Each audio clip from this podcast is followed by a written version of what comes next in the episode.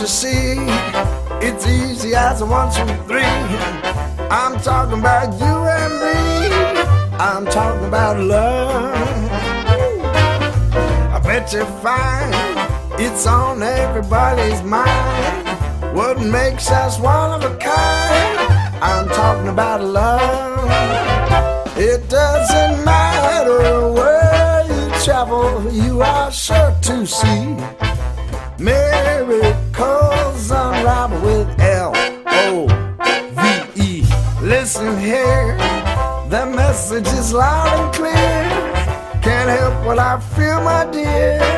I'm talking about love.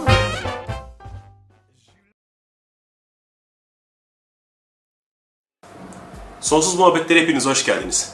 Bugün çok çok sevgili bir konuğum var. Çok çok değerli bir konuğum. Türkiye'nin önde gelen eee, hani her ne kadar kendisi spiritüel olarak anılmaktan hiç hoşlanmasa da bu konular diyelim hani bu konular diyelim eee, ruhsal konularda önde gelen üstadlarından birisi sevgili Cem Şen. Hoş geldin. Sağ olasın hocam. Ee, Cem'le bizim ta 2007'den başlayan bir yolculuğumuz var. Ee, dergide birçok söyleşi yaptık birlikte. O zamanlar gece sabahlara kadar oturup konuşabiliyorduk ama artık onun vakit yok. Türkiye'de zaten Cem'i bulabilmek e, sıkıntı olabiliyor. Sürekli yurt dışı yaptığı için. Hazır ben İstanbul'a gelmişken Cem diye buradayken dedik ki gelelim oturalım konuşalım edelim. Sorular var çünkü insanların merak ettiği şeyler var. Hepsini e, aktaralım. Beraber rahat rahat şöyle bir sohbet edelim. Ee, sana e, sizler de hani artık inşallah sizin için de güzel şeyler, e, bilgiler ak- akacaktır. Çünkü Cem maşallah derya denizdir. Ee, şu anda Klan yayınlarındayız. Cem'in kurduğu ve şu anda sevgili Hamdi'nin devam ettirdiği bir yayın evi.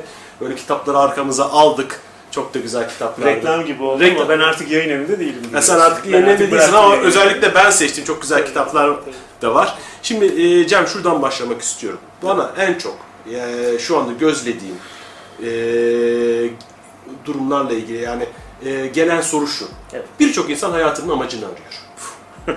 Birçok insan arıyor bunu. Soruyor ben ne yapacağım, ne edeceğim. İşini gücünü her şeyi bırakıyor. E, daha önceki hayat sistemini değiştirmek istiyor. Ve birçok insan hani motoru rölantide çalıştırıyor. Nereye gideceğini bilmiyor, ne yapacağını bilmiyor. Yani e, insanlarla birebir konuşmalarında sık sık şey yapıyorum. Hayat amacını bu insanlar nasıl bulacak, ne yapılacak ya da nereden başlaması gerekiyor? Sen biliyorsun zor soru. Önce yani Ee, önce, her- o- önce E, a- ama ustaya da kolay yerden sorulmaz yani. Eyvallah. Biliyorsun zor soru.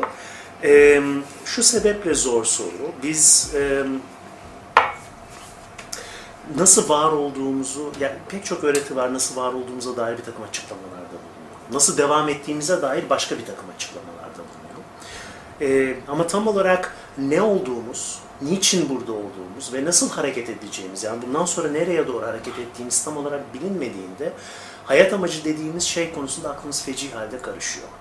Ee, aslına bakarsan insanın bir tane hayat amacı olabilir. Yani hepimizin bir tane hayat amacı olabilir. Başka bir hayat amacımız olmaz. Bir tane hayat amacımız olabilir. Ben kimim, niçin buradayım ve bütün bunların anlamı ne sorusuna yanıt verebilmek. Başka bir hayat amacımız olamaz. Ee, öte taraftan em, bu varoluş boyutunda, bu varoluş boyutu terimini özellikle kullanmak istiyorum. Çünkü her zaman bu varoluş boyutunda olmuyoruz. Başka varoluş boyutlarında oluyoruz zaman zaman. Yani her yaşamda insan olarak doğacağız, her yaşamda böyle olacak diye bir, bir şey söz konusu değil. Ama bu varoluş boyutundan bahsediyorum. Her varoluş boyutunun kendine özgü bir bütünlüğü var, kendine özgü bir anlamı var her varoluş boyutunda hepimizin insan olduğundan bile bahsedebilmek pek mümkün. Yani insan olarak, beden olarak insan olarak doğmuş olabiliyoruz ama zihnimiz tam anlamıyla insan temposunda çalışmıyor olabiliyor. Daha hayvani tempoda çalışan zihinler olabiliyor, daha tanrısal tempoda çalışan zihinler olabiliyor, daha bilge ya da daha az bilge e, tempoda çalışan zihinler olabiliyor. Öncelikli olarak şunu anlamak lazım. Eğer bir yere ulaşmak istiyorsak, ulaşacağımız bu yer mutlaka bulunduğumuz yerden başlayacak. Öncelikli olarak bunu anlamak lazım. Yani bunu özellikle şunun için söylüyorum. Hayat amacı konusunda hep insanlarda şöyle bir şey var. Hayat amacının şu an olduğum şeyden başka bir şey olduğuna dair bir fikrimiz var. Örneğin ben seni bayağı bir zamandır tanıyorum. Yakında bir arkadaşlığımız var. Ee, çok sır paylaşmışlığımız var, çok dert paylaşmışlığımız var. Bir sürü şeyi karşılıklı olarak biliyoruz. Ee, seni ayrıntıya girmeden seni örnek olarak kullanmak istiyorum burada. E, ben seni tanıdığımda da sen derkiyle ilgileniyordun. Ben seni tanıdığımda da spiritüel e, hayatla yakından ilişki içerisindeydin. Ben seni e, tanıdığımda da e, hayatın anlamı konusunda belli bir sorgulama içerisindeydin. Bir yerlere varmaya çalışıyordun. Hepimiz de olduğu gibi ben de bir yerlere varmaya çalışıyordum. Sen de bir yerlere varmaya çalışıyordun. Bugün seni ilk tanıdığım zamandan bu yana neredeyse 10 sene geçmiş. İlk tanıdığımdan bu zamana kendine çok daha fazla yaklaşmış durumdasın. Anımsarsan seninle konuşmalarımızda hep mesela şunu ben sana söyledim. Ya Hasan sen ne kadar iyi atıyorum röportajlar yapabilirsin. Sen ne kadar iyi videolar çekebilirsin. Sen ne kadar iyi işte atıyorum e, söyleşiler yapabilirsin. Hatırlıyorsun değil mi? Ne kadar güzel bunları başarabilirsin. Ne kadar işte uluslararası çapta bir şeyler yapabilirsin. Çünkü dışarıdan baktığım zaman olduğun şey aslında çok net olarak görünüyordu. Ama sana olduğun şey o kadar net olarak görünmüyordu. Niçin görünmüyordu? E çünkü korkular vardı. E çünkü istekler vardı. Yanlış istekler vardı özellikle onu söyleyeyim. Yanlış arzular, yanlış istekler vardı.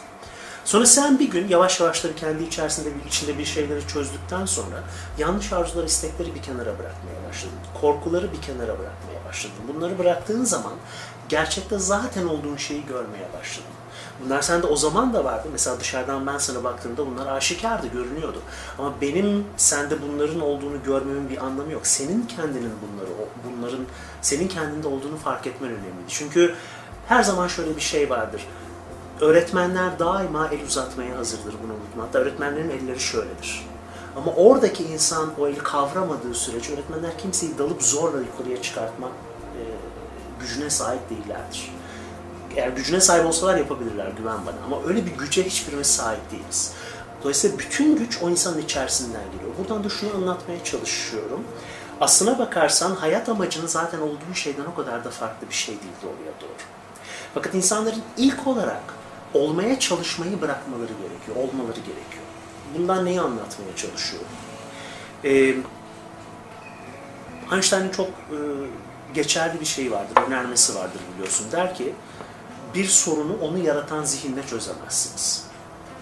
Ben kendi hayatımda da, geçmişimde zihnim şimdiki kadar berrak olmadığı dönemlerde, daha problemli olduğu dönemlerde, uyanmanın o anlamda eşiğine yaklaşırken şunu fark etmiştim, aynen Einstein'ın bu sözünde olduğu gibi bir bazı sorunlarım vardı ve bu sorunlar bu zihin tarafından üretiliyordu.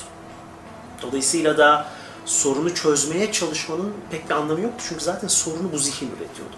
Biraz daha dikkatli bakmaya başladığımda neyi keşfettim biliyor musun? Sorun zaten bu zihinmiş.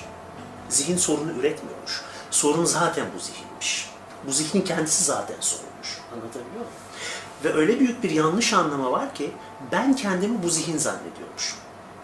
Anlatabiliyor muyum? Zihin dediğim şey, sorunu yaratan zihin dediğim şey, benim dediğim şey aslında ben değilmiş baştan sonra. Tamamen yanlış anlamalardan oluşuyormuş. Tamamen öğrenilmiş şeylerden oluşuyormuş. Tamamen ön yargılardan oluşuyormuş.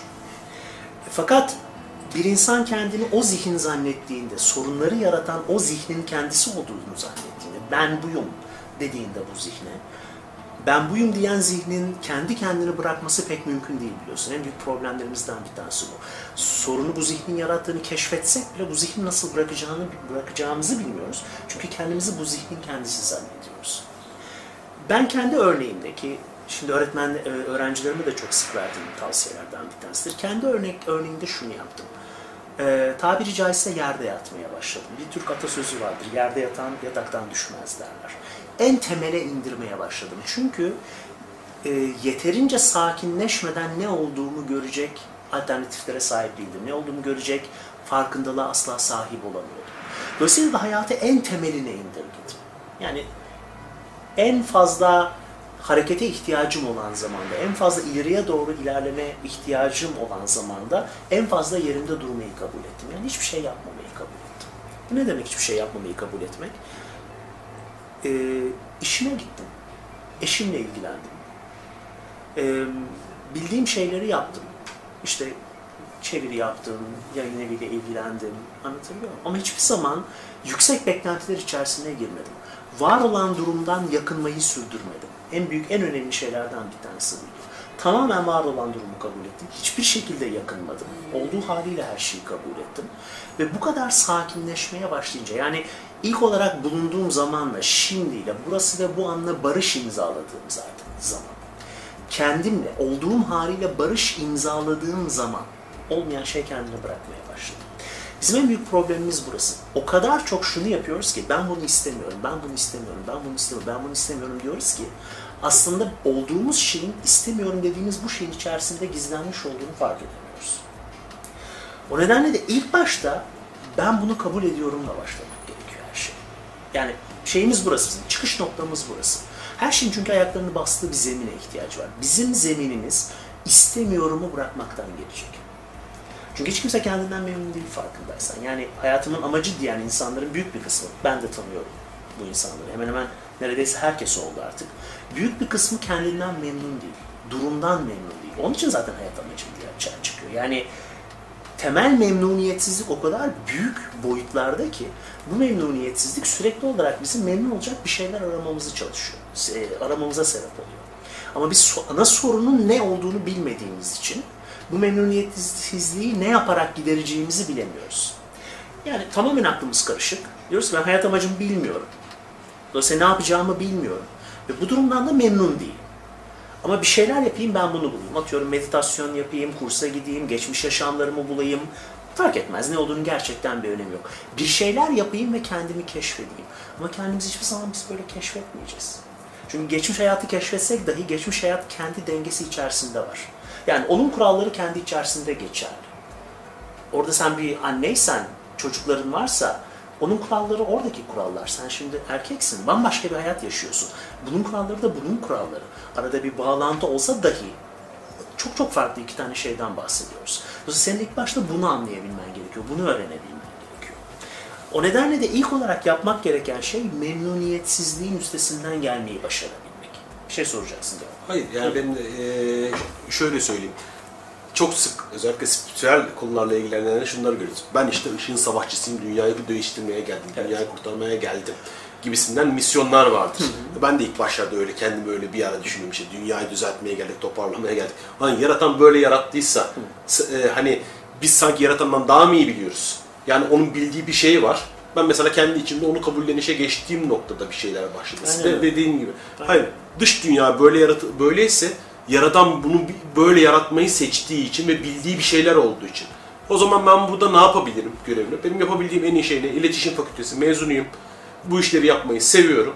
E ben işte Yeteneğin var Ha, şeyden ya, bu Yeteneğin benim var. benim alanım bu. E o zaman ben toplarım sırtıma kameraları giderim. Beni de dünya tatlısı, dünya iyisi ve Türkiye'de gerçekten önemli e, noktalarda olan alanda arkadaşlarım var. Oturalım, konuşalım. İnsanlar da bizimle dinlesinler.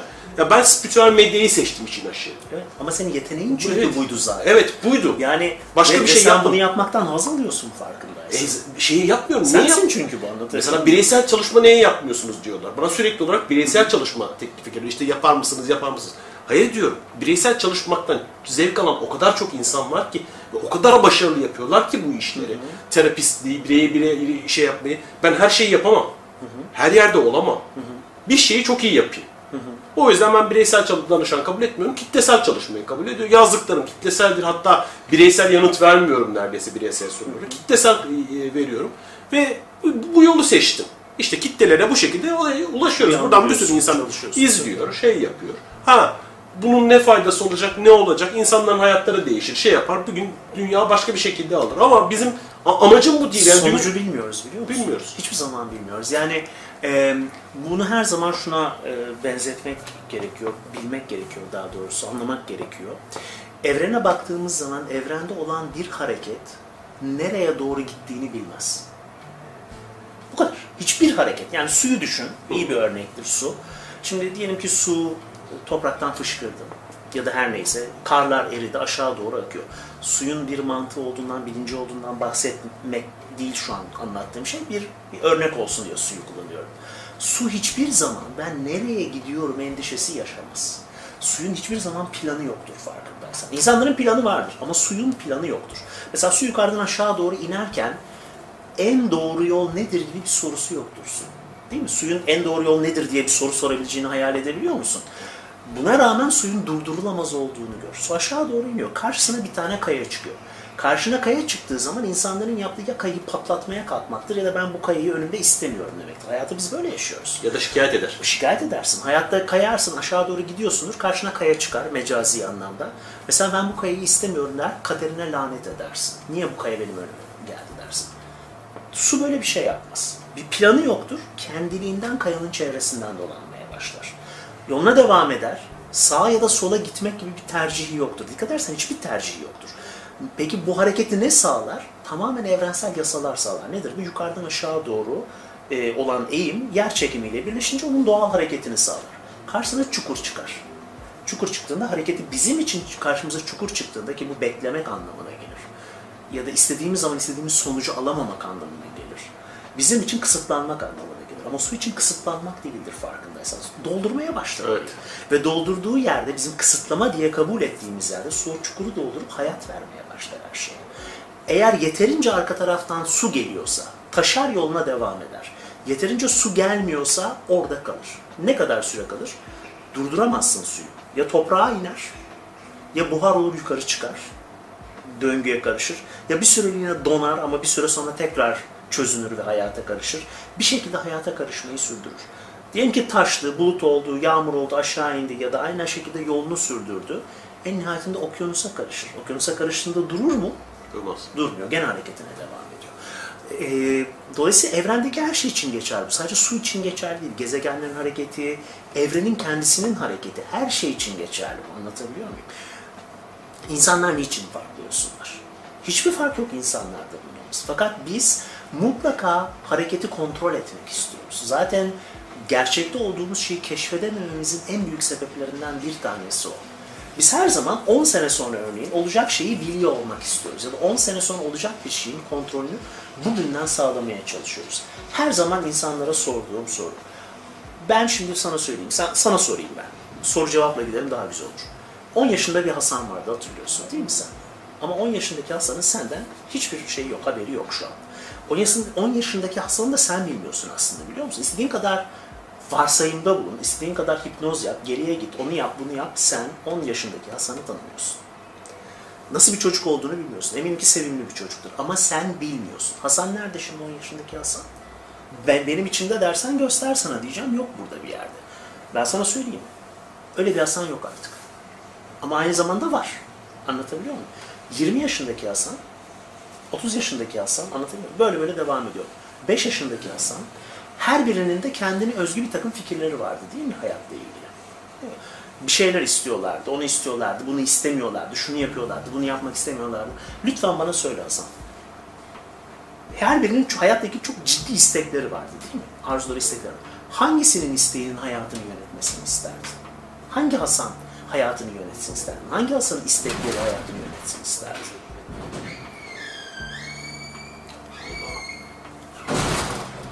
Ama şu anda geçmiştekilerin hiçbirisi iste, İstemez. Aynen öyle. istemiyor. Ben de kendime baktığımda, bütün öğrencilerime aynı şeyi yaptığımda, hiçbir öğrencim benim 5 yaşındaki hayatım bütün hal, şey, halim bütün hayatımı yönetsin. 10 yaşındaki isteklerin bütün hayat, 15 yaşındaki isteklerin bütün hayatını yönetsin diye bir şey yok.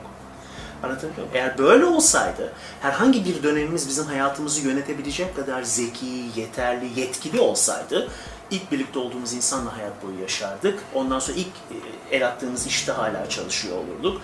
Üniversitede herhangi bir yerde ilk seçtiğimiz alanda ilerlerdik. Yani her şeyi ilk temas ettiğimiz haliyle devam ettirirdik. Ya da ilk insanın, o ilk e, isteklerimizin hayatımızı yönetmesine sebep olurduk. Bugün eğer ben 10 yaşındaki, 15 yaşındaki, 20 yaşındaki hallerimden herhangi bir tanesinin ya da 25 yaşındaki halimin herhangi bir tanesinin isteklerinin ve arzularının hayatımı yönettiğini görsem çok mutsuz olurum. Çok mutsuz. Ben en, en azından şunu söyleyeyim. Mesela 20-15 yaşındaki halim benim hayatımı yönetse ben radikal bir dinci olurdum. Çok radikal bir dinci olurdum. Düşünebiliyor musun?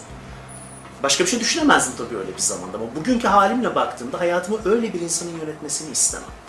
Peki şu an bu, buraya geldik. Şimdi işte atıyorum ben yaklaşık 50 yaşında Cem'im, sen de yaklaşık 40 yaşında Hasan'sın. Bu halinin bütün hayatını yönetmesini ister misin? Hmm, sonra bundan 5 sene sonrasını düşündüğüm için hayır. İstemezsin. Çok güzel. Buna bir kere vardığın zaman şunu fark ediyorsun ki mutlak doğru diye herhangi bir şey yok. Bilmiyoruz. Buna anicca diyor bu da. Belirsizlik, geleceğin belirsiz olması ilgisi diyor. Bilmiyoruz. Yani neyin gerçekten tam doğru olacağını, neyin gerçekten geçerli olacağını tam anlamıyla bilemiyoruz. Mesele böyle olduğunda peki doğru eylemi biz nasıl bulacağız? Yani ben mesela şeyi söyleyeyim. Şu anda neredeyse tamam hani o teslimiyet denen hali var ya.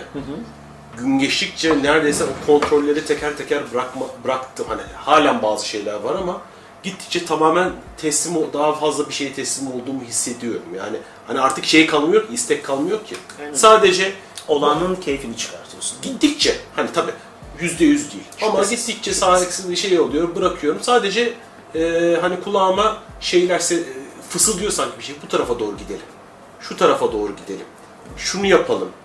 Zaten ondan sonra da şunu fark ettim. Hayatımda yaptığım her şeyi iyi olarak hani tam yapılan her şeyi hep fısıltı anlarında yapmışım. Kontrol etmeye, sahip olmaya çalıştığım hiçbir şeyi de e, yapamamışım. Bu noktada artık iyice böyle yavaş yavaş bundan sonraki hayatım tamamen çözülme üzerine. Hani o teslimiyet üzerine. Şimdi sen Suyun akışı gibi oluyor. Aynen suyun akışı yani o çok güzel bir şey yani. İşte bu ne biliyor musun? Bu senin hayat amacını bulman anlamına geliyor. İlk başta verdiğin soruya yanıt işte buydu. Mesela şu an geldiğin bu noktada yani hayatının hiçbir dönemindeki zekanın bütün hayatını yönetmeye yetmeyeceğinin farkına vardığında. Dolayısıyla da hatta hayatının herhangi bir dönemindeki isteklerini sen yanıp yakılsan da ölsen de o istekler için aslında senin için feci halde zararlı olabileceğinin farkına vardığında bütün isteklerinden arınmaya başlıyorsun. Ve işte hayat amacını bulmanı sağlayan şey de bu. Hatta Bununla başlıyorsun. Hatta şunu söyleyeyim. Geçen gün bir Absolute Anything diye bir film vardı. Ee, hani bir tanrısal güç veriyorlar adama. Elini şöyle yaptığı zaman her şeyi değiştiriyor. Her şeyi ama. Hatta o komedi filmiydi. Onlar neler yaptığını falan. Şöyle bir şey düşündüm. Hani belki izleyenlere ters gelecek, çok şey yapmayacak da. Bana tanrısal bir güç verildi ve ol dediğim anda olduruyorum. Bu dünyada neyi değiştirmek istersin Hasan dedim. Hiçbir şey. Hiçbir şey değiştirmezsin. Hiçbir şey. Hiçbir Haddim, şey değiştirmez. haddim değil. Tabii, tabii. Hani eğlenceli belki ufak tefek bazı şeyler yaparım, onu şey yaparım ama hiçbir şey mesela dünya barışı olsun. Asla. Asla. Niye?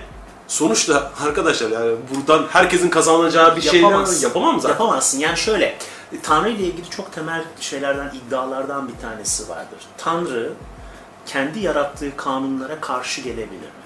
Tabii ki gelebilir. Yani bir anlamda şüphesiz ki gelebilir. Ama bir anlamda gelemez. Çünkü kendi yarattığı kanunlara karşı çıktığı anda artık yarattığı bu durumdan başka bir durum yaratılır.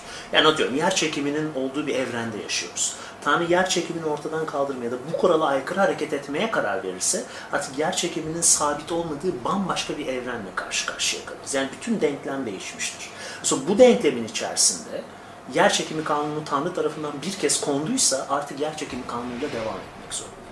Çünkü bütün mantık bunun üzerine oluşuyor. Aynı mantıkta bu evrenin yapısı dualisttir, ikicidir. Aslında ikici değildir, non-dualdir, ikicilikten uzaktır ama e, bir şeyi bir şeye göre belirlediğimiz için ikicidir. Yani geceyi gündüze göre, karanlığı aydınlığa göre, kadını erkeğe göre belirlediğimiz için geçerli.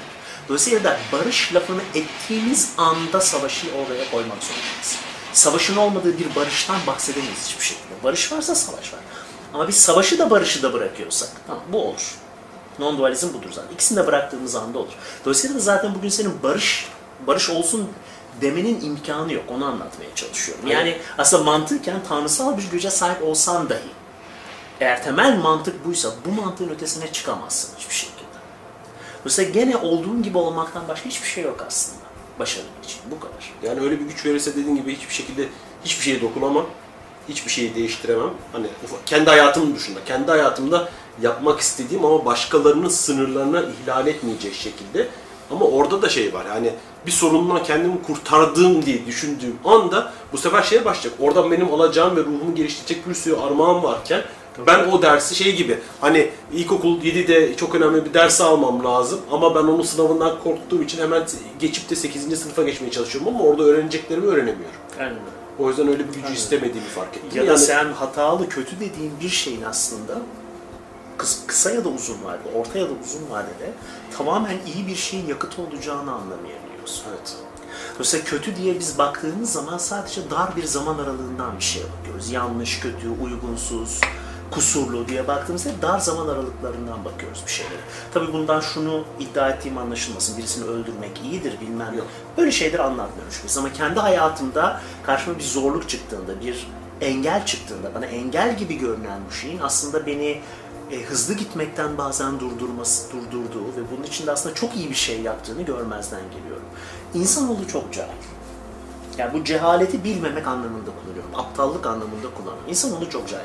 Kendimi de dahil ederek konuşuyorum. Çok cahiliz maalesef.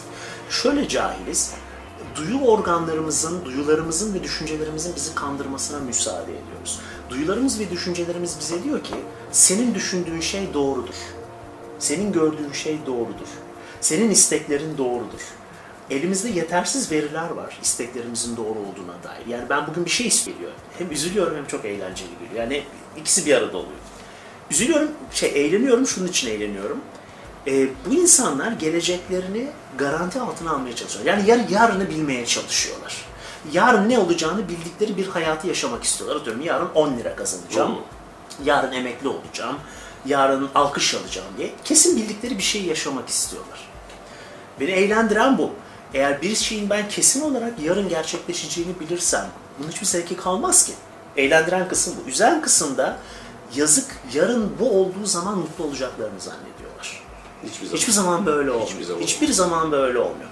Dolayısıyla beni coşturan şey şu. Ben yarın ne olacağını bilmiyorum. Ve bu benim içimi hazla dolduruyor. Akıl almaz bir hazla dolduruyor. Bu arada yarın kötü bir şey olabilir. Evet. Ve bu benim içimi hazla dolduruyor. Şimdi buna mazoist diyebilir belki dinleyenler. Mazoistlikle bu işin alakası yok. Anlatmaya çalıştığım şey bu değil. Öncelikle şunu söyleyeyim. Karma yasasını anlamak gerekiyor.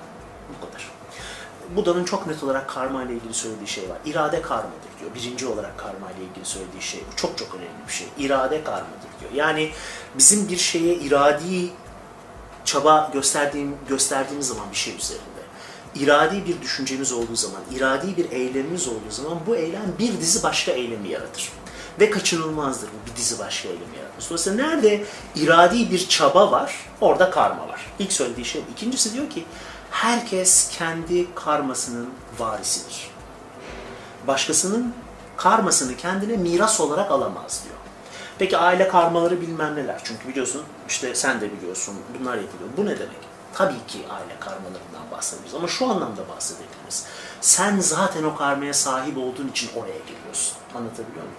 Sen zaten o karmaya sahip olmasan o ailenin içerisine girmezsin şey. Rezonans oluyor. Aynen öyle. Dolayısıyla tabii ki böyle. Ama şunu anlamak gerekiyor ki ben yalnızca kendi karmamı miras olarak alabilirim. Dolayısıyla yaşadığım her şey ama her şey kendimden kendime gelir. Ve hiçbir şey orantısız olarak gelmez. Dolayısıyla yarın eğer olumsuz bir durumla ben karşı karşıya kalacaksam benim yaptığım bir eylemin doğal sonucudur. Başka hiçbir şey değildir. Dolayısıyla da bunu gönüllü olarak kabul ederim. Ve her zaman yine karma ile alakalı şu meseleyi çok çok iyi anlamak gerekiyor. Her zaman şöyle bir şey var. Karmanın ne şiddette açığa çıkacağını belirleyen şey zihnimin ne durumda olduğudur. Çünkü karma yaşarabilmeye ihtiyaç duyar. Yaşaramayan karma olmaz. Ve yaşarabilmesi için karmanın benim zihnimin zihnimde belli bir değişimin olmasına ihtiyaç vardır. Dolayısıyla ancak ve ancak mesela olumsuz bir karmanın iyi yaşanabilmesi için, çok olumsuz şekilde yaşanabilmesi için benim zihnimde zaten öfkenin, endişenin, beklentinin, şunu bunu zaten başlamış olması gerekir. Fakat olumsuz bir karma yeşermeye başladığında eğer benim zihnim de tam tersine huzur belirirse, sakinlik belirirse, anlatabiliyor muyum, cesaret belirirse o zaman olumsuz karma şiddetli sonuç vermeyecektir. Bunun örnekleri var biliyorsun. Esir kampında işte Nazilerin elinde yaşayan, esir kamplarında yaşayan ve hayatın anlamını bulabilen, hayatın mutluluğuna ulaşabilen insanlardan insanlar var. İşte Viktor Frankl mesela bunlardan bir tanesidir. Geçenlerde çok değerli bir kadın vardı, adını unuttum. Ee, 100 küsür yaşında, 110 yaşında bir tane piyanist bir e, kadın var. Hatırlıyor musun onu? Belki izlemişsindir. E, Nazi esir kamplarında çocuğuyla birlikte kalmış ve Nazilere piyano çalmış. E, sürekli olarak öldürülme neşine yaşamış. Auschwitz'te galiba bir ihtimalle. Ve mutluluğa ulaşmış kadın. Ve zaten kadını dinlerken ağzım açık dinledim. Ya. Bayağı aydınlanmış bir kadın gibi konuşuyordu kadın. Ve bugün hala 110 yaşında kendi işini kendisi yapan, bakıcısız yaşayan bir kadından bahsediyoruz. Akıl almaz bir şey bu tabii ki, muhteşem bir şey. Ve orada onu görüyorsun, zihni o kadar doğru ki, o kadar doğru ki kadın, orada dahi mutlu olmayı başarabilmiş. Her zaman gülecek bir şey buluyordu diyor Nezih Her zaman diyor. Peki siz hiç diyor şey yapmadınız mı? Öfke duymadınız mı? Hayır diyor. Çünkü insanların bazen iyi olduklarını bazen kötü olduklarını biliyordum. Yani iyiliğin ve kötülüğün koşullara bağlı değiştiğini biliyor. İkimiz de biliyoruz ki bir nazi bizim için hiçbir şekilde onaylanacak bir şey değil. Ama başka koşullar içerisine aynı adamı soktuğunda, aynı insanı soktuğunda bambaşka bir insana dönüşecektir. Aynı şey bizim için de geçerli değil mi? Evet, tabii ki. Yani yaratıcı güç ve yıkıcı güç aynı anda ikimiz, hepimizin içinde yok mu? Var. Leonardo da Vinci Mona Lisa'yı yaratırken bir yandan olabilecek en vahşi savaş aletlerini de yaratmış değil mi? Tabii ki. Yani şimdi beni koysalar, ben şimdi böyle sakin sakin şey yapıyorum. Çok çok zorlasalar, işkence etseler, şu etseler, kırılırım ya da çocuğuma gözümün önünde bir şey yapsalar vahşileşmez miyim? Kesinlikle. Yani onları şey yapmak için. Hepimizin içinde bu potansiyeli var. Bir Aynen. defa bunu göreceğiz. Tabii. Koşullar bizi değiştiriyor. Bunu Değiştiriyoruz yani. Ee, biz bir, bir de aynı zamanda şöyle şeylerle karşılaşırız bu söylediklerinde. Hani ben kendimi evrene teslim ediyorum. Çok her şey çok güzel gidiyor. Ertesi gün bir tane olay geliyor karşına çıkıyor. Hemen hani ben sana güveniyordum. Hani sen bu öyle bir şey yapmayacaktın falan diye hemen Tanrı'ya çünkü Tanrı'ya teslim olduğun zaman şey zannedilir hep böyle. Her şey ta- tam istediğin gibi gidecek. Hayır teslimiyet bu değil. Onun istediği gibi. Yani ne gerekiyorsa dediğin gibi karmayla karşılaştığım vakit mesela benim karşıma çıktığında direkt şeyi sormaya başlıyorum. Burada bir, önce bir tabii duygusal şeyini yaşayabiliyorsun. Ama ondan sonra şey söylüyorum. Benim burada görmem ne var? Gereken ne var? Benim burada mutlaka bir şey var. Bir armağan var ki ben bunu kabul edersem alırsam mesajını hani bu beni geliştirecek, ruhsal olarak geliştirecek ve onu hissettiğim anlarda zaten o çıkıyor. Ama hissedemediğimde, korkuya kaptırdığım anda Yaşarsın. yaşarsın. Acı çekerek yaşarsın, arzu çemberine takılarak yaşarsın, zincirleme başka tepkileri, başka daha kötü olayları tetikleyerek yaşarsın. Bu şekilde yaşarsın. Biz bu hayatı zaten manipüle etmek, yönetmek için gelmedik ki biz bu hayata Hasan. Yani olayları istediğimiz şekilde olsunlar diye gelmedik ki biz bu hayata. Biz bu hayata niçin bunlar böyle oluyor diye anlamak için geldik. Yani bana söyler misin? Bütün ya tek bir hareket için bütün evrenin bütün evrendeki koşulların uygun hale gelmesi gerekiyor. Bunu ben söylemiyorum. Bugün bunu bütün aklı başına fizik e, bilimiyle uğraşan insanlar söylüyor. Yani tek bir şeyi değiştirmek için, şu bardağı oradan oraya değiştirmek için evrendeki bir sürü şeyin, evrenin başlangıcından bu yana bu arada bütün atomların belli bir şekilde peş peşe hareket ediyor olmaları lazım ki burası olsun. Burada tamamen kaderden bahsettiğimi zannetme, özgür irade var ama pek çok şeyin ancak bağımlı olarak bir araya yani birbirleriyle eş zamanlı ya da uyumlu bir şekilde hareket etmeleri lazım ki bu olay olabilsin. Mesela böyle bir olay varken, evren bunu böyle yaratıyorken, evrende de ne dersen istiyorsan Tanrı'da istiyorsan, evrende istiyorsan kaderde bunları yaratırken, bütün ipleri elime alıp da bunlardan çok daha iyi bir sonuç çıkartacağım fikrine nereden ulaşıyorum? O kibir işte. Nasıl biliyorum ben bunu? o, o kibir yani biz bunu insanlık İnanılır gibi değil. yapıyoruz ama bir yandan Ve da arzularımızda hep bu kibir var. Hep her şeyin en iyisini biz biliyoruz. Başka hiç kimse bilmiyor. bir de işin ilginç tarafı arzu et, arzularımızın peşinde koşuyoruz da o arzularımızın peşinde koşturuluyoruz bir yandan da. Sürekli duyu organlarımız, algılarımız uygulanıyor. Çünkü sahip olursan mutlu olursun. Sahip olursan mutlu olursun. Tamamen bunun üzerine kurgulu hayat. Reklamlardan şey geliyor. Diyor ki özel mi hissetmek istiyorsunuz? Bizim sitemizde yaşamamız gerekiyor. Öyle çok mu daha mı özel hissetmen gerekiyor? Şu arabayı alman gerekiyor.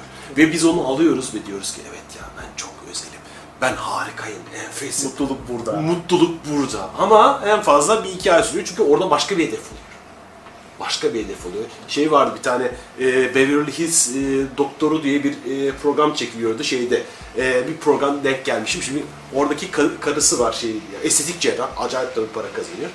600 metrekare ev almışlar. İki kişi yaşıyorlar 600 metrekare evde.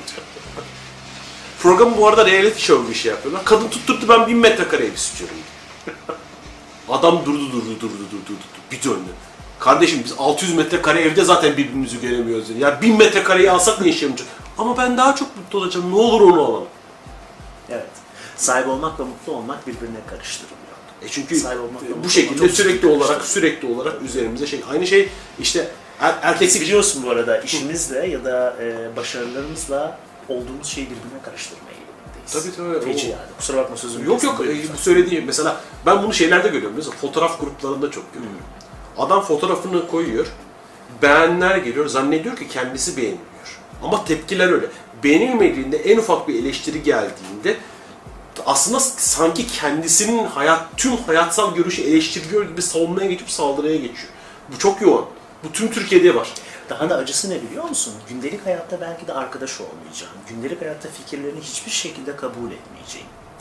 Yargılarını senin için aslında uzaktan yakından bir anlam ifade etmediği insanların yargıları senin için önem taşımaya başlıyor. Yani sokakta arabayla karşı karşıya geldin. İşte ne bileyim biriniz birinizin önüne atlamaya çalıştınız. Adam aşağı indi ve dedi ki sana işte ne bileyim eşek dedi. Hı. Yani daha kaba şeyler söyleniyor ama hani öyle diyelim şimdi. Evet. İnsanlara konuşuyor. Eşek dedi sana adam. Ve sen aşağı iniyorsun, adama eşek olmadığını kanıtlamaya çalışıyorsun. Döverek. Şu ya da bu yönde. Evet. Ama sadece mantığa bakar mısın? Yani e, niçin sen bir daha hayatta hiç görmeyeceğin ve yargısının olan hiçbir önemi olmadığı bir insana gerçekte eşek olmadığını kanıtlamaya çalışıyorsun? Şu sebeple kanıtlamaya çalışıyorsun. Eğer ego yani senin kendini gördüğün şey gerçekse objektif olmak zorundadır. Objektifse herkes tarafından aynı. Okay. Yani ben ben işte ne bileyim spiritüel bir insanım diyelim ki. Bu iki terimi senin de söylediğin gibi ben sevmiyorum ama diyelim ki ben spiritüel bir insanım ve sen beni spiritüel bir insan olarak görüyorsun. Harika. O da beni spiritüel bir insan olarak görüyor. Harika. Üçüncü bir insansa beni feci maddiyatçı bir insan olarak görüyor ve spiritüel bir insan olarak görmüyor. Burada bir problem var. Çünkü eğer ben spiritüelsem o zaman o insan yanlış. Yok ben maddiyatçıysam sen ve hepimiz yanlışız. Anlatabiliyor muyum? Dolayısıyla birimizden birinin yanlış olması gerekiyor. Şüphesiz ki benim düşündüğüm doğrudur, onun düşündüğü yanlıştır. Dolayısıyla beni maddiyatçı olarak düşünen yanlıştır. Bir şeyi hatalı görüyordur. Çünkü benim gerçekte olduğum şey budur. İşte bu sebeple karşımdakini mutlaka gerçekte olduğum şeye ikna etmeye çalışırım. Çünkü eğer bu objektif değilse gerçekte olduğum şey konusunda aklım karışır. Yani işte buradaki bir çay bardağı bunu hepimiz çay bardağı olarak görmek zorundayız. Birisi kalkıp da çay bardağını salep bardağı diye görürse burada bir problem vardır. Anlatabiliyor muyum? Yani bu o insan yanılıyordur çünkü bu çay bardağıdır. Onun için de ego öyle bir şeydir ki objektif olmak zorundadır. Yani ben neysem herkes beni böyle görecek. İşte bütün bu çatışmaların arkasında böyle bir durum var. Aksi takdirde ayaklarım e, ayaklarımın altındaki zemin yerinden oynamaya başlar. Birisi bana maddiyatçı dediği anda zeminim kaymaya. O insanın görüşlerinin aslında benimle hiçbir alakasının olmadığını, önemsemediğini, spiritüellik görüşünün de ama aynı zamanda yani spiritüel bir insan olmak kadar maddi bir insan olmak da beni tanımlamıyor muyum? İkisi de benim tanımım değil. Benim gerçekte olduğum şeyler değil bunlar. Ancak biz gerçekte olduğumuz şeyle değil, olmayı arzu ettiğimiz ya da hayal ettiğimiz ya da tanımlandığımız şey olmakla o kadar meşgulüz ki Hasan. Aslında aslında gerçekte olduğumuz şeyi bu sebeple bulamıyoruz. Aslında Çünkü biz bir tanım korumaya çalışıyoruz. Ve aynı zamanda e, hepimiz bir dünya görüyoruz ve o dünyanın kesinlikle tek gördüğümüz gerçek olduğunu zannediyoruz. Ama komik Evet. olay şu. Beş duyu organlarımızdan alan aldığı elektriksel impulsları beyin bir araya getirip bir evren yaratıyor kafasında. Şu anda siz tamamen beyninizin yarattığı evreni görüyorsunuz. Tabii. Cem'le benim gördüğüm evren tamamen farklı. Kardeşim mesela renk körü.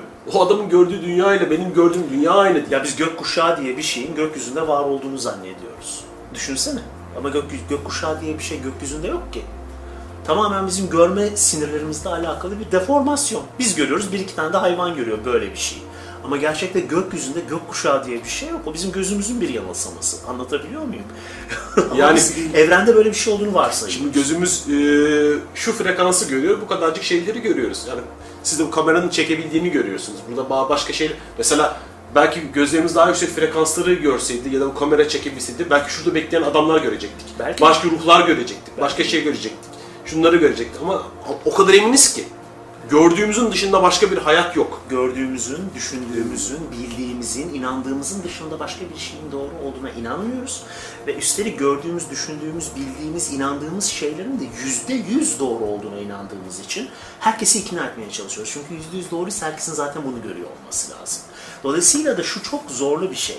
Gerçeği olduğu haliyle görmek dediğimiz zaman ki bu çok önemli. Yani gerçeği görmek çok çok önemli biliyorsun. Kendi kandırmamak, gerçeği gerçekte olduğu haliyle görmek inanılmaz önemli şeyler. Aksi takdirde işte kaybolur gideriz. Ama işin tuhaf yanı şudur. Ee, fanatik bir insan da bir şeyin fanatiğiyle gerçeği gördüğünü iddia edecektir. Hatta gerçeği kendisinin gördüğünü iddia edecektir. Ya da biliyorsun hepimizin yaptığı hata. Öfkeliyken gerçeği gördüğümüzü iddia ederiz. Oysa gerçeklerden uzak olduğumuz zamandır öfke. Bildiğin gibi bir delilik hali öfke dediğimiz şey. Ama o an bütün gerçeği gördüğümüzü zannediyoruz. Dolayısıyla gerçek konusunda çok ciddi bir problemimiz var. Çok ciddi bir hatamız var. Daha geçen gün öğrencilerimle, kalp yolu öğrencilerimle, e, kalp yolu hazırlık inzivası yaptığım öğrencilerime şöyle bir şey anlatmaya çalışıyordum. Ee, sorum şuydu, dedim ki bir insan bilmediği şeyi gördüğü zaman onu nasıl bilebilir? Yani düşün ki bir şeyi hiç bilmiyorsun. Yani sende onun karşılığı yok. Veri olarak karşılığı yok. Ve onunla karşılaşıyorsun. Peki sen bunu nasıl bilebilirsin? Biz bir şeyi ancak o şeyin bilgisi zaten bizde varsa biliriz.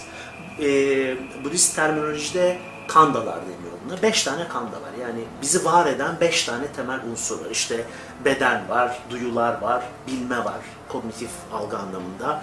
İşte iradi eylemler var, zihin ve irade. Beşincisi de bilinç.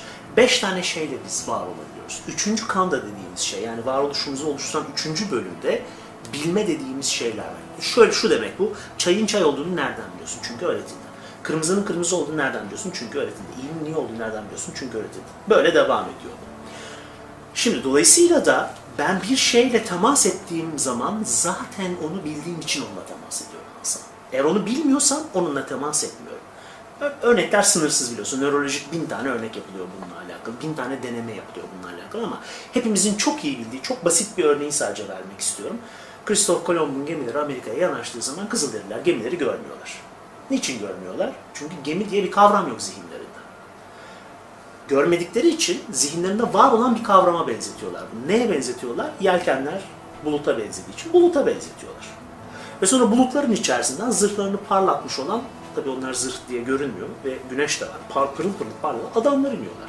Ve bunlara da altın adamlar diyorlar. Ve altın adamlar efsanesi zaten onlarda olan efsane. Dolayısıyla son derece misafirperver davranıyorlar karşılarındaki insanlara. Karşılık, dediğim gibi kafalarında gemi diye bir şey yok, at diye bir şey yok. Anlatabiliyor muyum? Bunların hiçbir tanesini bilmiyorlar Kızılderililer. Daha sonra öğreniyorlar. Öğretiliyor onlara. Dolayısıyla şunu anlatmaya çalışıyorum. Bilmediğimiz bir şeyi bilemeyiz. Tamam nokta bu kadar. Bilmediğimiz bir şeyi bilemeyiz. Bize öğretilmiş olması lazım. Ve ben öğrencilerime şu soruyu soruyorum. Aydınlandığınız zaman bunu nereden bileceksiniz? Çünkü bilmiyorsunuz. Aydınlanmanın ne olduğunu bilmiyorsunuz. O zaman nasıl bileceksiniz karşılaştığınız zaman aydınlanmayla, uyanmayla? Ve sonra bir adım öteye götürüyorum. Daha diyorum zor bir soru sorayım size. Peki ya aydınlandıysanız ve bunun farkında değilsiniz? Ne dedin? Ya aydınlandıysanız ve bunun farkında değilsiniz? Yani şu an burada başka şeyler de var ben göremiyorum. Niye göremiyorum? Gözüm yetersiz olduğu için mi göremiyorum? Hayır, yalnızca ve yalnızca görmeye odaklı olmadığım için göremiyorum. Çünkü onları görmeyecek şekilde eğitilmiş durumdayım. Eğer onları görecek şekilde eğitilsem onları da görebilirim. Duyacak şekilde eğitilsem onları da duyabilirim. Ama böyle bir veri yok bende. Bunun karşılığı yok benim zihnimde hiçbir şekilde. Dolayısıyla da bunu görebilmem, bunu bilebilmem imkansız. Bana öğretilmesi lazım benim bunu görebilmem, bunu bilebilmem için. Peki aynı şekilde gerçekte olduğum şey, ilk başta oradan başlamıştık. Benim gerçekte olduğum şeyi bilememem, yani hayat amacımı bilememem kadar ironik bir şey olabilir mi? Yani bir balığın hayat amacı nedir? Bir kuşun hayat amacı nedir? Yani bunu bilememek gibi bir şey imkan dahilinde. Aslında imkansız bir şey değil mi? Yani burada şimdi o soruyu aydınlanma sorusunu başka bir şekilde sorayım. Ya hayat amacını biliyorsan da bunun farkında değilsen. Anlatabiliyor muyum? Kendi örneğinden yola çıkarak anlatmam gerekirse ben çocukluğum itibariyle, çocukluktan gerçekten çocukluğu anlatıyorum. Yani mesela 10 yaşımı falan anlatıyorum. Çocukluğum itibariyle beni bir gruba koy, iki dakika sonra ben gruba ders vermeye başlarım. İstediğim için değil, bir şekilde üstüme kalır. Çok samimi söylüyorum. İlla üstüme kalır. Beş kişi bir araya gelsin, hadi ben bir şekilde onlara öğretmenlik yapmaya başladım. Bir daha söylüyorum, istediğim için değil, üstüme kalır benim. Ve ben yıllarca öğretmenliğe direndim. Yıllarca direndim. Çok zor dedim, bilmem ne dedim, öyle bir takım öğretmenlikler yaptım ama şu an yaptığım gibi yani daha derin düzeyde öğretmenliğe, gerçek öğretmenliğe direndim. Yıllarca direndim ve başka başka şeyler yaptım. Mutlu olacağımı düşündüğüm başka şeyler yaptım. İşte yazarlık yaptım, onu yaptım, bunu yaptım ki halen yazarlık yapmaktan çok zevk alıyorum. Bu ayrı bir şey. Ama başka başka bir sürü bir sürü bir sürü şeyle ilgilendim hayatım içerisinde. Tatmin olacağımı düşündüğüm, beni ilerleteceğini, zenginleştireceğini, daha büyüteceğini zannettiğim bir sürü şey yaptım. Çünkü öğretmenlik çok zordu. Anlatabiliyor muyum? Sonra öyle bir noktaya geldim ki olmadığım şeyi olmayı bıraktım. Öğretmenliği kabul ettim. Daha doğrusu kendiliğinden oluştu ve orada bir tek, sadece bir tek şey yaptım, korkumu bıraktım. Çünkü öğretmenlik bilinmeze kabul etmek demek. Bilmiyordum. Ama yayın evim vardı, o vardı, bu vardı anlatabiliyor muyum? Bunların hepsini bıraktım ve bilinmeze kendimi bıraktım. Çünkü bütün her şey buraya doğru gidiyordu. Zaten gözümün önündeydi bunun böyle olması. Zaten yapmaya başladığım anda ne kadar iyi olduğunu, ne kadar benim doğam olduğunu, ne kadar kolayca bunu yapabildiğimi fark ettim. Senin şu an şu yaptığın şeyi evinin salonunda oturup rahatlığıyla yapıyor olman gibi. Ben de öğretmenliği bu rahatlıkla yapabiliyorum. Anlatabiliyor muyum? Ve tabii ki zorlukları var ayrı bir şey. Senin de bu yaptığın işin bir sürü zorlukları var. Onlar ayrı şey. Yani zorluklar olmayacak diye bir şey yok bu arada. Bittiğimiz zamanlar, tükendiğimiz zamanlar olmayacak diye de bir şey yok. Fakat çok anlamlı ve çok büyütüyor. Çok gerçeğe, kendi gerçekliğine ulaşmanı çalışıyor. Bir tek o yoldan geçerek büyüyebiliyorsun. Diğer yollardan geçerek o şekilde büyüyemiyorsun. Bir tek gerçekte olduğun şeyi kabul ederek büyüyebiliyorsun. Ve bu her zaman benim gözümün önünde ama bu bana öğretilmediği için ben öğretmenliğin benim gerçek doğam olduğunu bilmiyordum mesela. Anlatabiliyor muyum? Oradan oraya atlıyordum. Ben çok iyi. Öğretilmedi çünkü bana. Anlatabiliyor muyum? Başlıyordum bitiremiyordum. Başlıyordum Evet, bitiriyordum. Ne zaman bilmiyorum. öğretmenliğe gerçekten kabul edip başladım büyüdüm. Daha da büyüdüm yani. Aynen öyle. Aynen öyle. Sürekli İçsel projeler olarak sürekli büyüdü projeler vardı. Geliştirdi beni anlatabiliyor muyum? Ee, e, bilgi, daha fazla bilgi olmamı sağladı. Daha anlayamadığım, daha fazla şeyi anlamamı sağladı.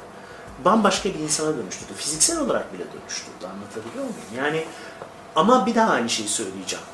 Bana öğretilmeyen şeyi nasıl bilebilirim? Hiç kimseye hayat amacı öğretilmiyor. Bunu unutmayın. Sana öğretilmedi. Kim sana öğretti hayat amacını öğretmedi. Bana da kimse öğretmedi hayat amacını. Eminim ki Atatürk'e de kimse hayat amacını öğretmedi. Hiç kimseye hayat amacını öğretilmiyor. Böyle bir şey yok. Yani bir kitapla gelmiyoruz biz bu hayata çünkü. Böyle yazılı, ha evet bu çocuğun hayat amacı buymuş falan diye bir şeyle gelmiyoruz. Yetenekli olduğumuz alanlar tek başına hayat amacımızı da anlatmıyor. Çünkü işte ne bileyim senin başka alanlara da pek çok yeteneğin olabilir. Benim de öyle. Başka alanlarda da bir sürü yeteneğim var. İşte yazarlık yapabilirim, sporla ilgilenebilirim, bilmem ne. Bir sürü alanda benim de yeteneğim var. Ama yetenekli olmak hayat amacı anlamına gelmiyor. Bir tek yolu var gerçekten. İşte bütün bu konuşmada deminden beri yaptığımız şekilde. Ee, geleceği kurgulamayı bırakmak. İsteği o anlamda biraz önce konuştuğumuz anlamda arzuları, yanlış olan arzuları bırakmak. Bütün bunları bıraktığımızda zaten şunu fark ediyoruz ki hayat amacımız hep zaten bizim hayatımızın içindeymiş aslında. Yani şu yaptığın şey senin ne zaman hayatının dışında oldu Hasan? Değil mi? Her zaman hayatının içindeydi. Ama sadece bu şekli kazanması için senin onu görmeyi öğrenmen gerekli. Gördün. Ve muhtemelen de cesaret ettin aynı zamanda değil mi? Herhalde orada öyle bir, öyle Önemli bir şey adım de- vardır Va- değil mi? Cesaret ettin herhalde. Tabii tabii. Yani eee, bir gün bir kamera aldım. O kamera bir sene boyunca bekledi, bekledi, bekledi, bekledi. Hatırlıyorum bundan 2-3 sene önce miydi, 2 sene önce miydi? Bir bayramdaydı. Hani evde otururken hadi dedim ben dedim başlıyorum. Ad, ilk adımı atmam gerekiyordu. Gittim kamerayı karşısına koydum, karşısına geçip konuşmaya başladım. Ve oradan bu harekete geçti. Amerika'ya gittin, bir sürü dünya ünlü insanlarla röportajlar yaptın, şu an bunları yapıyorsun, durmadan Daha gelişiyor. Kim bilir nerelere gidecek. Yani düşünmesi bile heyecan veriyor. Ama Senin adım atmak da gerekiyor tabii. Bir adım atmak gerekiyor. Cesaret gerekiyor. Cesaret gerekiyor. Bir Cesaret adım gerekiyor. atmak gerekiyor ve nereye gidecek? Sadece iç gücünü atlamak gerekiyor. Evet. Yani çok fazla şey değil. Atla. Ne çıkacak karşı? Bilmiyorum. Belki süper olmayacak. O kadar çok da şey oluyor yani. Ha o da şey güzel. Hani e, benim ben şey mükemmelliyetçi değilim. Hani Çok çok büyük önemli. Bu çok önemli. benim için mükemmellik rakamı yüzde seksen. Evet. Yüzde yirmi esneme payım var. Hatalar olur, esneme olur. Böyle burada bile az önce çekim başlarken şeyi söylüyordum. Ya arkadaşlar merak etme telefon çalarsa çalar. Kapı açılırsa açılır. Olursa olur. Önemli olan burada bizim içeriğimiz, rahatlığımız. Çünkü ne zaman çekim yaparken üzerine böyle birisi şey yaptı, eee, böyle hassas konu konuklarla birlikte olduk. Mutlaka bir şey oldu. Tabii tabii. Mutlaka bir şey oldu. Ortam gerilmeye başladı. Gelelim bakın ya zaten o izleyicilerimiz böyle seviyor, bizi böyle kabul etmiş. Aksın. Ha, rahatız, Hadi falan. aksın maksın diyoruz. Bir çay alalım mı? Alalım Hadi bir ara çay verelim. Ee, birazdan döneceğiz.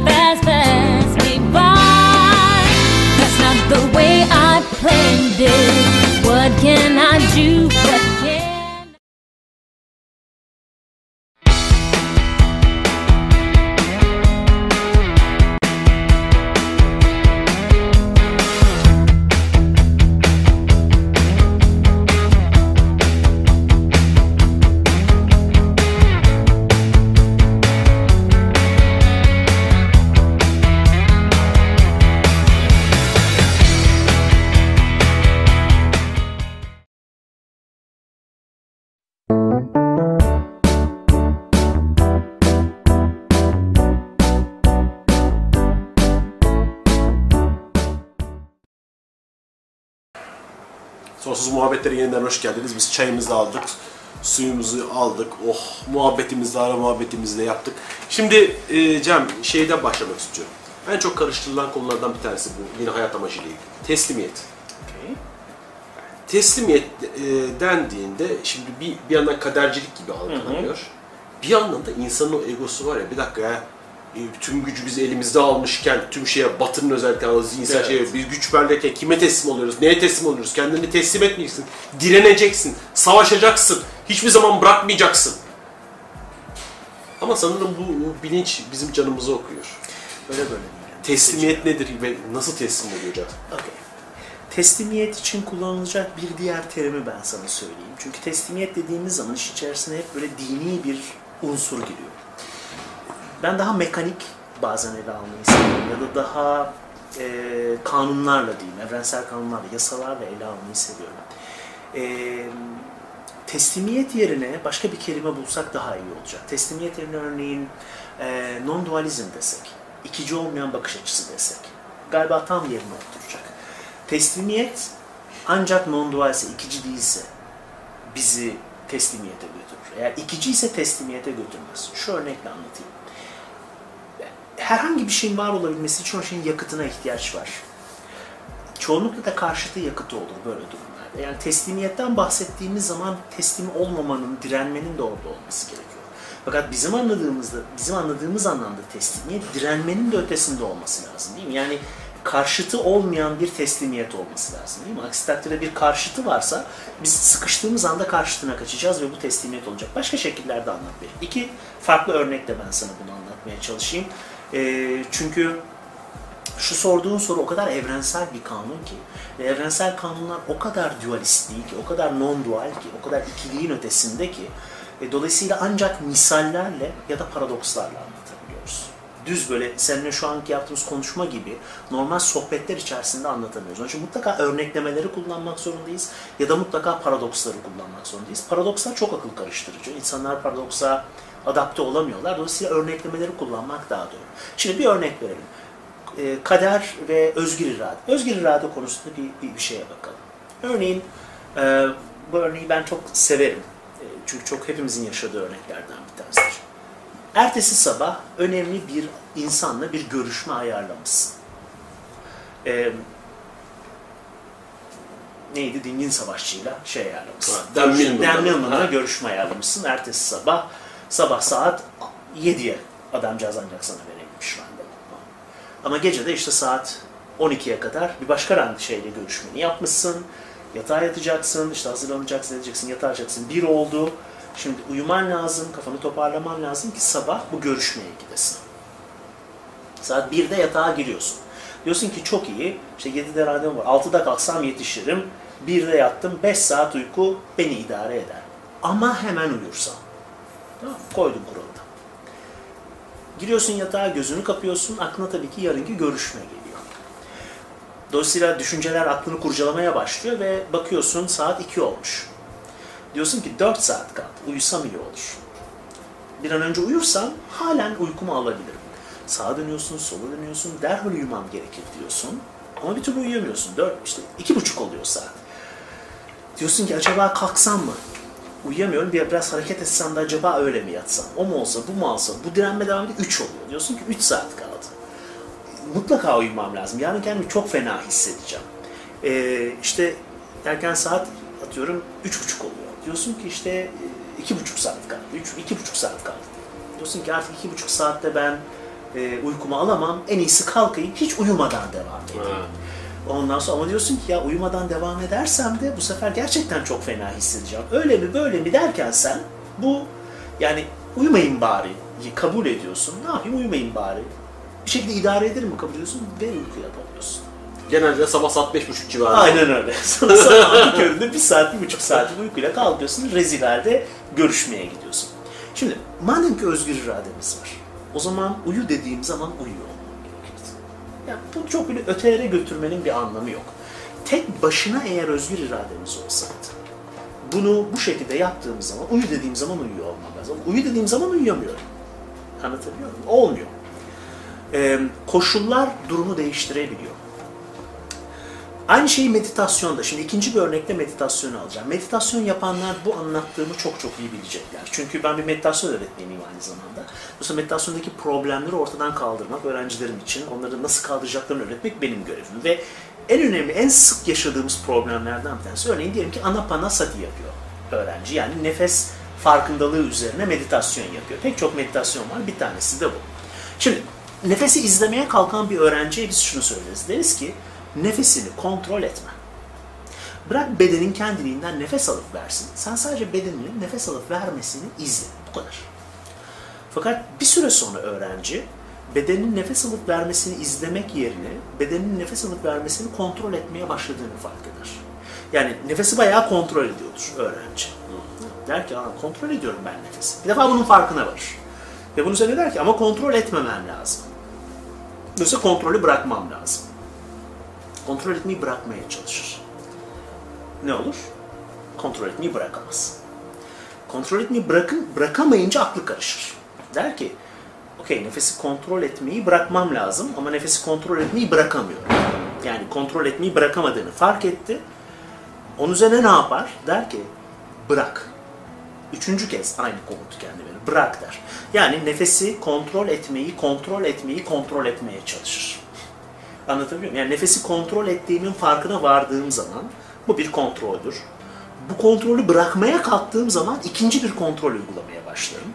Hay Allah nefesi kontrol etmeyi bırakamıyorum dediğimde üçüncü bir kontrol uygulamaya başlarım. Ve bu, bu şekilde içinden çıkılmaz bir hale gelir. Hemen arkasından gelecek şeyi söyleyeyim.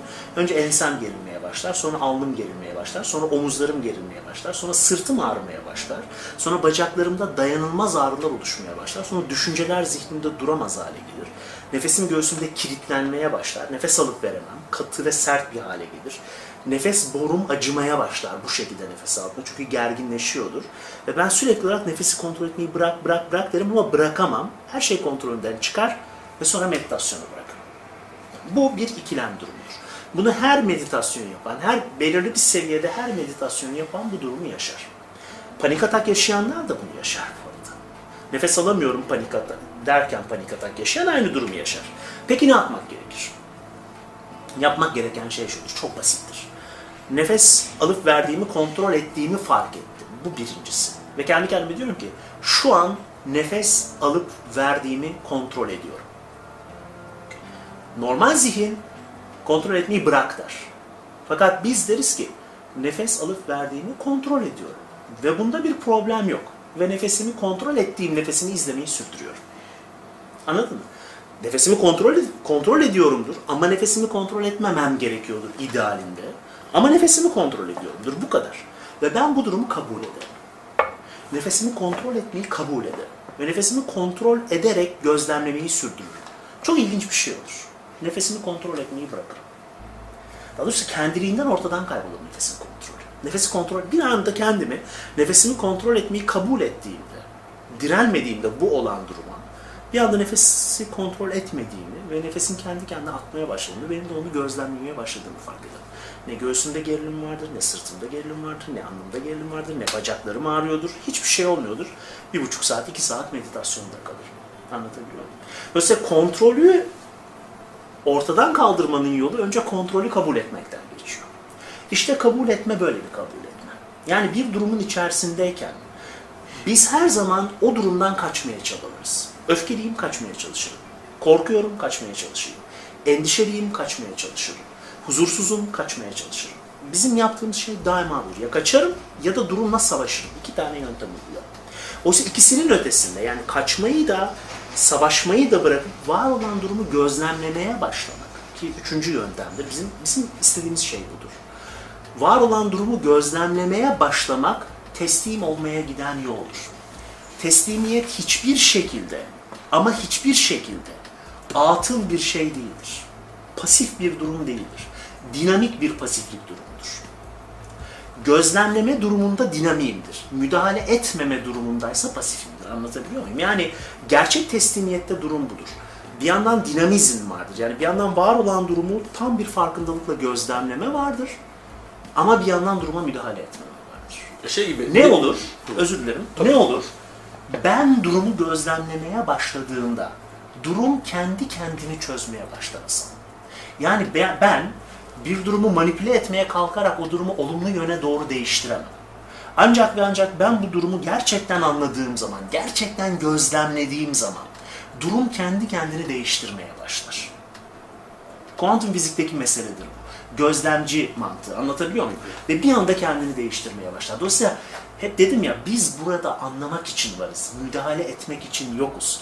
Ve anladığın zaman bu anlamanın kendisi zaten müdahale oluyor. Yani burada özgür irade ile kader üst üste oturuyor. Ya da kaçınılmaz olanla değiştirilebilecek olan üst üste oturmaya başlıyor. Atla binicisi üst üste oturuyor gibi bir şey oluyor. Anlatabiliyor muyum? Lütfen devam et. Sen yok yani direkt kestim. şey ki e, rafting yapma gibi. Raftingde nehirde akarken hani ben rafting yapmadım ama Mantığı biliyorsun. Bisiklet de aynı, şey de sen nehrin üzerinde kürek çekmiyorsun. Gereken yerlerde Ayarlıyorsun kendini. ayarlıyorsun ve o nehir seni zaten götürüyor. Aynen öyle.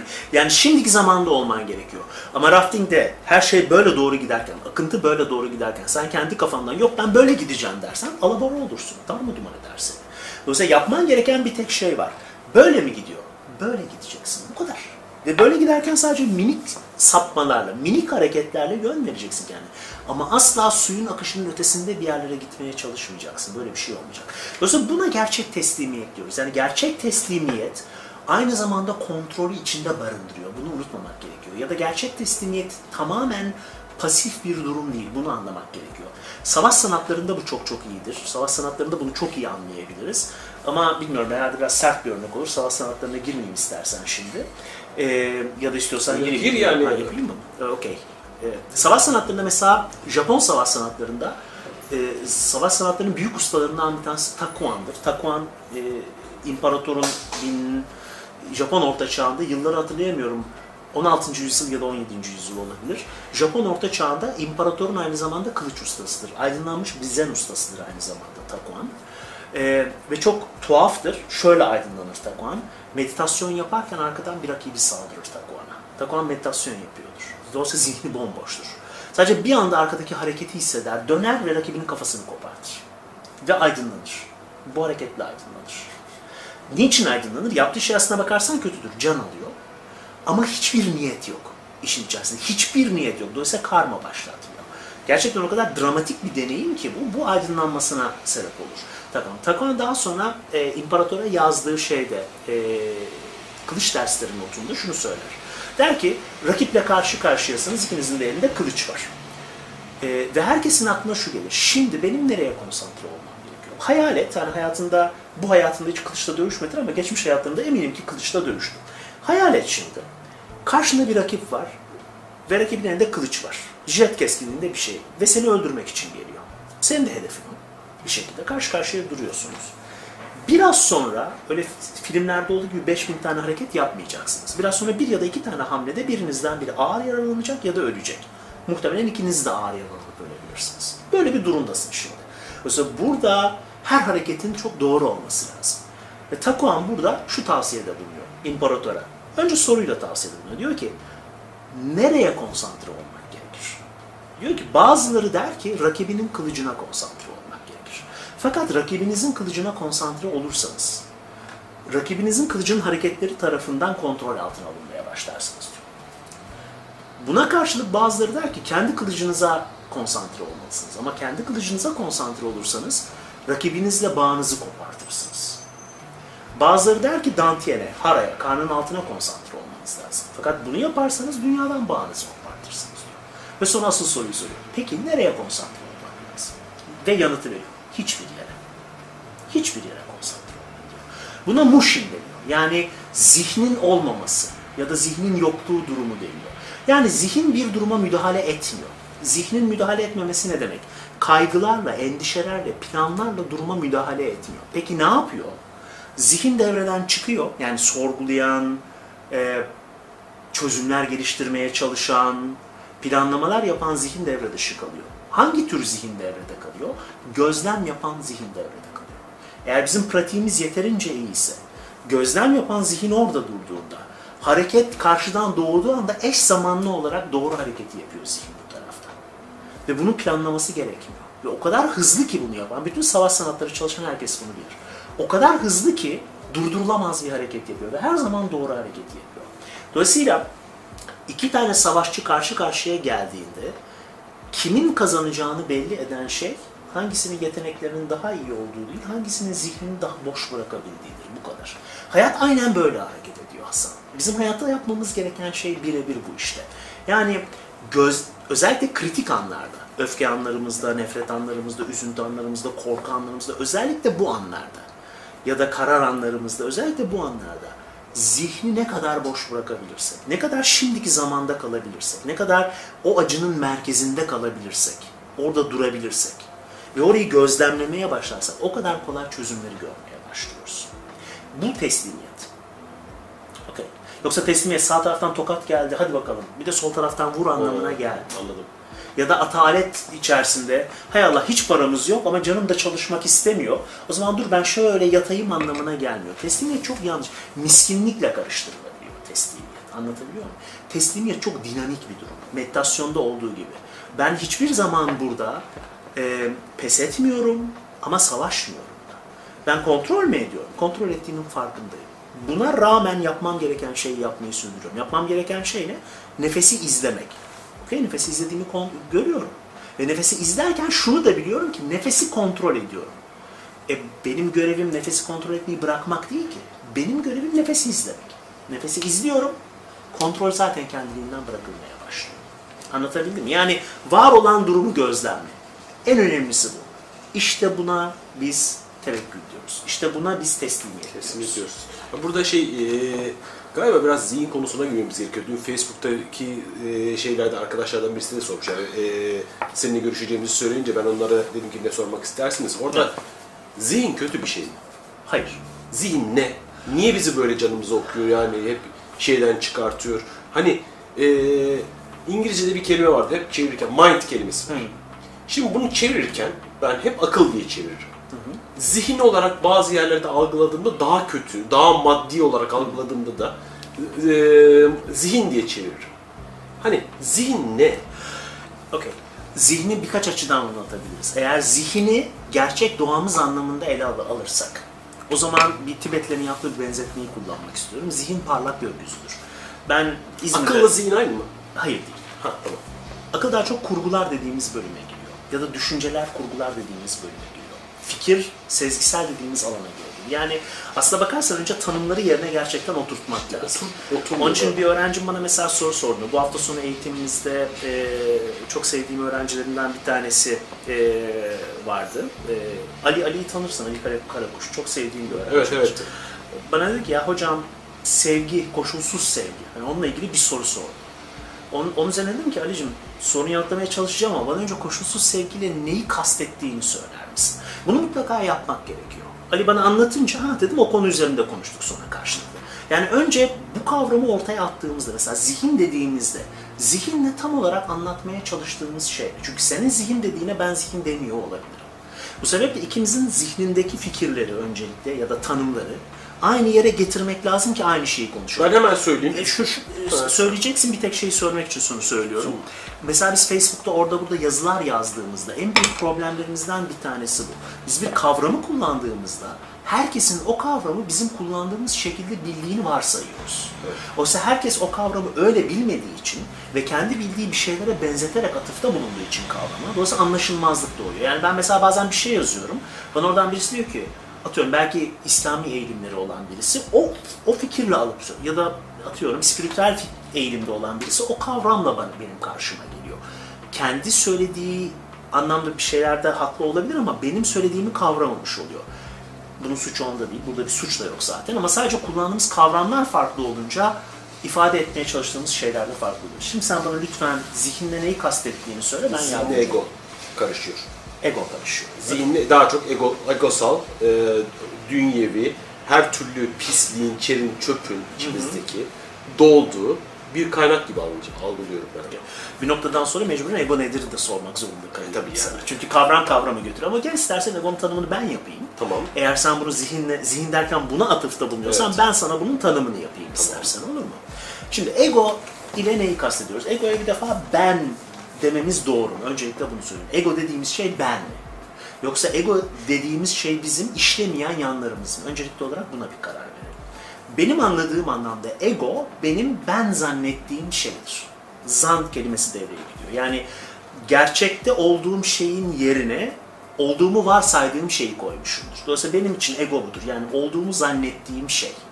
Niçin olduğumu zannettiğim bir bu şeyi ben zannederim. Bir defa öğretilmiştir bana ve ben öğrenmişimdir. Ama bu zarar verici olmasına rağmen mi? Evet. Çünkü çok ilginç bir şeydir. Ee, sağlık sıkıntıları olan bazı öğrencilerim olur ya da bazı danışanlarım olur. Psikolojik ya da fiziksel. Ağır psikolojik vakalar benim işim değil. Dolayısıyla onlarla ilgilenmiyorum ama diyelim ki basit depresyonlar vesairelerden bahsediyorum. Ya da hayatla ilgili sıkıntıları olan insanlardan bahsedelim. Ee, gün gibi ortadadır ki aslında hissettikleri bu acıdan kurtulmaları çok kolaydır. Ama bedeli vardır bu acıdan kurtulmanın. Okay. Mesela bu acıdan kurtulmalarının bedeli şudur. Diyelim ki bir insan başarıya çok odaklıdır. Başarılı olması gerekir. Ve diyelim ki ailesinden atıyorum başarılı olmanın çok önemli bir şey olduğunu öğrenmiştir. Dolayısıyla kendisini başarısız asla kabul edemez bu insan. Asla kabul edemez. Okay. E ama her zaman başarılı olmak gibi bir ihtimal söz konusu değildir biliyorsun. İlla ki bir yerde başarılı oluruz. Fakat bu insan başarı onun için o kadar özel ve önemlidir ki ben ve başarılı olmak bir ve aynı olmuştur bir anda. E, dolayısıyla başarısız olmak ihtimaliyle var olmamak ihtimali aynı olduğu için onun kafasında e, dolayısıyla mutlaka başarılı olmalıdır. Ama bir yandan da mutlaka başarılı olamayacağını gördüğü için illa bazen başarısız olacak. Bunun için bir gerekçeye ihtiyacı vardır. Bir insan geçerli bir örneğin hastalığa sahipse başarısız olmasının bir açıklaması vardır ve bu onun suçu değildir aslında. Bu ego. Başarısız olmak, olmayı kabul edemediği için onun yerine hasta olmayı kabul eder. Çünkü gerekçesi budur bu insanın artık. Dolayısıyla da aslına bakarsan iyileşmesi akla bir mesele değildir. Şöyle iyileştirebilirsin bu insanı. Çünkü sadece bir düşüncedir buradaki mesele. Fakat iyileşmez. İyileşemez. Niye iyileşemez? Çünkü iyileşmek için başarısızlığı önce kabul etmesi lazım. Çünkü iyileşirse başarılı olmak zorunda ama başarılı olamayacağını biliyor. Dolayısıyla iyileşemez. Mantık bağlantısını görüyor musun? İşte buna biz ego diyoruz. Bu ve bunun gibi meseleler egoyu kurduruyor. Dolayısıyla ego bize acı verir. Dolayısıyla önemli olan şey bir tanımdır. Çünkü ben kendimi eğer bu tanımla bir kere özdeşleştirdiysem, başka bir şey bilmiyorsam, mutlu olmak bu tanımı değiştirmeyi gerektiriyorsa, acı çekmeyi bu tanımı değiştirmeye tercih ederim. Acı çekmeyi sürdürürüm. Ben diyorum ki mutlu mutlu acı çekmeyi sürdürüyor insanlar. Çok mutlular acı çekiyor olmaktan. Ve ben kurtulmak istiyorum. Bunu sonlandırmak istiyorum falan diyorlar ya. Külliyen palavra. Külliyen palavra. Kötü oldukları için değil. Anlamıyorlar sadece. Görmüyorlar işin bu bölümü.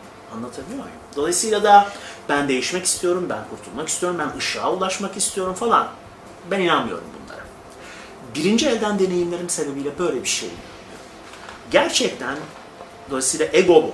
Bu anlamda zihne baktığımız zaman kötü ya da iyi diyemem zihne. Zihin çünkü doğası itibariyle kötü ya da iyi değildir.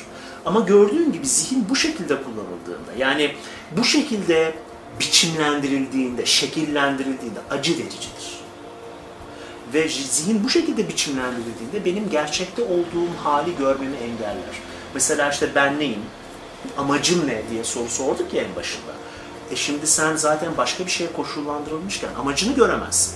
Ve bir insan amacından saptığı zaman mutsuzdur. Hiçbir varlık kendi amacının dışında bir şey olmaya zorlandığı zaman mutlu olamazsın sen. Yani sen kuşu yerde yürümeye zorlarsan mutlu olamazsın. Tuzlu su balığını tatlı suya koyarsan mutlu olamaz. Tatlı su balığını tuzlu suya koyarsan hayvan mutlu olamaz. Bizler ancak gerçek kendimizi ifade edebileceğimiz koşullar altında mutlu hissedebiliriz. Bu dış koşullardan bahsetmiyorum. Bu en önemli koşul zihinsel koşullarımızdır.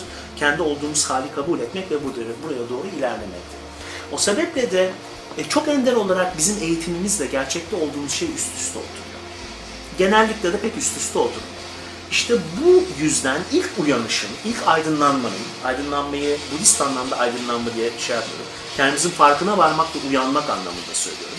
İlk uyanmanın işte gerçekte ben zannettiğim şeyin bir kavramlar bütünlüğünden ibaret olduğunu anlamaktan geçiyor.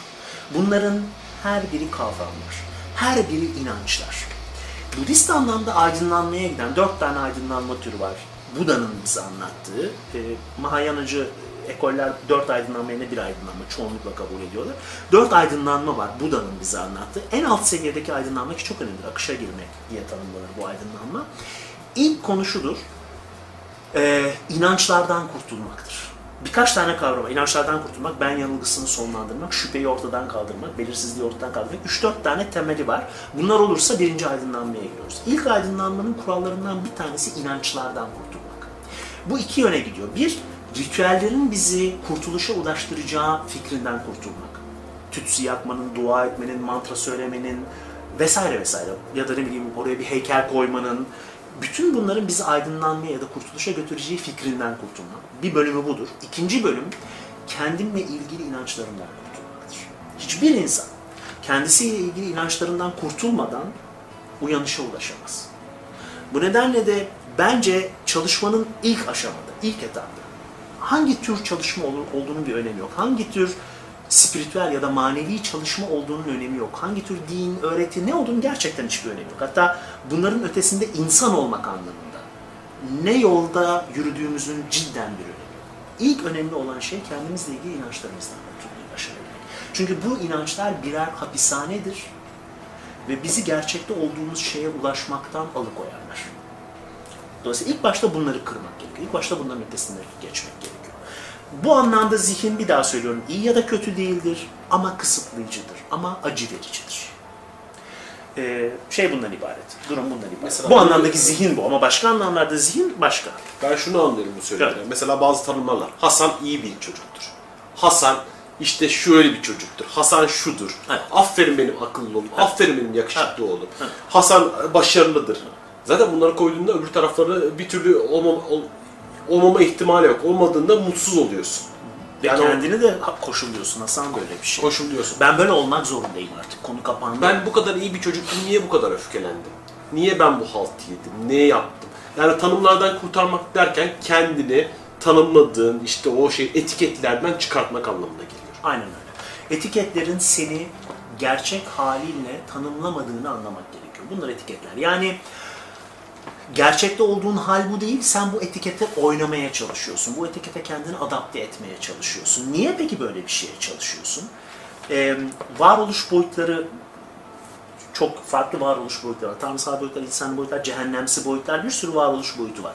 Ve her boyutun bir psikolojik karşılığı var. Psikolojik bir uzantısı var. İnsan boyutu, iki, iki tane psikolojik uzantısı var insan boyutunun. İnsan olmak demek, e, olumsuz anlamda nevrotik olmak demek, olumlu anlamda bilgeliğe ulaşmak demek. Yani iki yöne doğru insan boyutu gidebilir. İnsan olduğumuz zaman, insan formuna sahip olduğumuz zaman ilk yaptığımız şey, olumsuz anlamda söylüyorum bunu, nevrotik olmak. Nevrotik olmak yani ego yaratmak. Ego yaratmak ne demek? Ego yaratmak şu demek. Ben çocuğum ve atlayıp zıplamak istiyorum. Sen benim babamsın. Atlayıp zıplamak istiyorum. Ama atlayıp zıpladığım zaman senin kafan şişiyor ve sen bundan hoşlanmıyorsun. Ve bana kızıyorsun. Sen bana kızdığın zaman ben bütünlüğümü kaybetmeye başlıyorum. İhtiyaçlarımı senden karşılayamayacağımdan korkmaya başlıyorum. Yalnız kalmaktan korkuyorum. Senin beni dışlamandan korkuyorum. Korkuyorum. Bu kadar. Sen baba olarak bunun farkında değilsin. Sen, senin sadece kafan şişiyor. Bunun üzerine ben atlayıp zıplamak yerine başka taktikler bakıyorum. Mesela bağırıyorum. Bakıyorum o hiç işe yaramadı. Ağlıyorum bakıyorum o da hiç işe yaramadı. En sonunda uslu olmayı deniyorum. Uslu olduğum zaman bakıyorum ki sen beni seviyorsun. Artık sen benim ihtiyaçlarımı karşılarsın. Sen artık beni kabul edersin. Ben artık yalnız kalmam. Ben artık terk edilmem. Okey, Bunu biliyorum artık. Bu, ve ben bu, artık bundan sonra Cem uslu bir çocuktur oluyorum. Ve geliyorum 30 yaşıma, geliyorum 40 yaşına. Çok mutsuzum Hasan. Meditasyona gidiyorum mutsuzum, aile sergisi yapıyorum mutsuzum, Ee, atıyorum tai chi yapıyorum mutsuzum, qigong yapıyorum mutsuzum, Budist öğretiler çalışıyorum mutsuzum, mutsuzum. Ve niçin mutsuz olduğumu bilmiyorum. İçimde kaynayan bir şey var. Hareket etmek istiyor, atlayıp zıplamak istiyor, anlatabiliyor muyum? Fakat bunu kabul edemem. Ben bu değilim çünkü. Bu beni utandırıyor, bu beni korkutuyor, bu beni gerginleştiriyor, anlatabiliyor? Ben bu olamam hiçbir şekilde. Ve ben bunu başka bir yerde çözmeye çalışıyorum. Meditasyonla çözmeye çalışıyorum, Qigong'la çözmeye çalışıyorum, enerjiyle çözmeye çalışıyorum, Reiki ile çözmeye çalışıyorum. Bunların her biri çok iyi yöntemler. Ama bir işe yaramaz. Çünkü asıl sorun bu değil. Sen atlamak zıplamak istiyorsun Ben aslında. atlayıp zıplamak Bu istiyorum. kadar basit. Bu kadar basit. İşte bunu anlamam gerekiyor. Bunu buna varabilmem gerekiyor. Ego dediğim şey işte diğerleri. Dolayısıyla insan hayatının bu, nevro, ne, bu nevrozdan kurtulup bilgeliğe ulaşması gerekiyor. Bilgelik de ancak ve ancak kendini kabul etmekle başlıyor. İlk adım burası. İlk adım kendini kabul etmek. İlk adım dürtülerine kulak tıkadığını, kulak tıkadığını fark edebilmek. Dikkat edersen bu da bizi doğrudan doğruya farkındalığa getiriyor. Bütün bu meselenin anahtarı farkındalıkta. Farkındalık olmadan hiçbir şeyi başaramıyoruz. Yani ne tevekkülü başarabiliyoruz, ne şimdiki zamanı gözlemlemeyi başarabiliyoruz, ne kendimizdeki nevrotik eğilimleri gözlemlemeyi başlıyoruz, ne gerçekte olduğumuz şeyi gözlemlemeye başlıyoruz. Hiçbir şeyi yapamıyoruz. Dolayısıyla kritik unsur tümüyle ama tümüyle farkındalıkta. Farkındalıkta bugün çok popüler olmasına rağmen ne yazık ki yine hiç bilinmeyen konulardan bir tanesi. Yanlış anlaşılan konulardan bir tanesi. Dolayısıyla ilk olarak farkındalığı geliştirmek gerekiyor. Zaten az önce hani bir örnek söylemiştik ya o gücü benim elime versen şey dedim ben o gücü istemiyorum. O gücü elime versen bir tek şeyi isterdim galiba. Kendimdeki farkındalığı arttırmak. Evet bu çok önemli. Bir te- çünkü o zaman her Ama bu da müdahale değil zaten. müdahale değil. Olana müdahale değil. Olanı gözlemleyebilme yeteneğini geliştirmek. Aynen öyle. Farkındalık çok çok önemli. Yani bütün kritik nokta bu. Bunun için cidden ama cidden farkındalık çalışıyor olmak gerekiyor. Ve farkındalığı doğru kavramlarla, doğru bakış açısıyla çalışmak gerekiyor. Farkındalığı tetikte olmak zannetmemek gerekiyor. Anlatabiliyor muyum? Farkındalığı her saniye burada olan her şeyi fark edeceğim ben zannetmemek gerekiyor. Farkındalığın bunun uzaktan yakından alakası yok. Anlatabiliyor muyum? Farkındalığı geliştireceğiz ve farkındalığı geliştirmek için ihtiyaç duyduğumuz diğer unsurları geliştireceğiz. Nedir bu unsurlar? Çok basit haliyle e, erdem. Erdem olmadan farkındalık olmuyor. Bu kadar basit. Yani çok basit konuşuyor. Çok basit söylüyorum. Sen içimi dökeyim, rahatlatayım kendimi diye gidip de atıyorum e, erdemsiz herhangi bir şey yaptığında günahı sevabı bir kenara kaldır. Kimseye zarar vermemiş de olabilirsin. Kaldır bunları. Ya. Bu günah sevaplık bir mesele değil. Anlatabiliyor muyum? Erdemsiz bir şey yaptın. Olan şey şu, farkındalığın körelmeye başlıyor.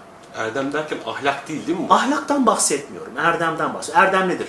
Cesaretli olmak, şefkatli olmak, cömert olmak. Bunlar hep erdemli olmaktır. Tamam? Yani cimriliğe kendini kaptırdın korkuların sebebiyle. Anlatabiliyor muyum? Cömertlik yerine cimriliğe kaptırdın. Şefkat yerine öfkeye kaptırdın. Anlatabiliyor muyum? Cesaret yerine korkuya kaptırdın. Bunun gibi şeyler diyelim ki. Dolayısıyla ve buna kendini kaptıracak eylemlerde bulundun. Belki burası biraz ahlak gibi görünebilir.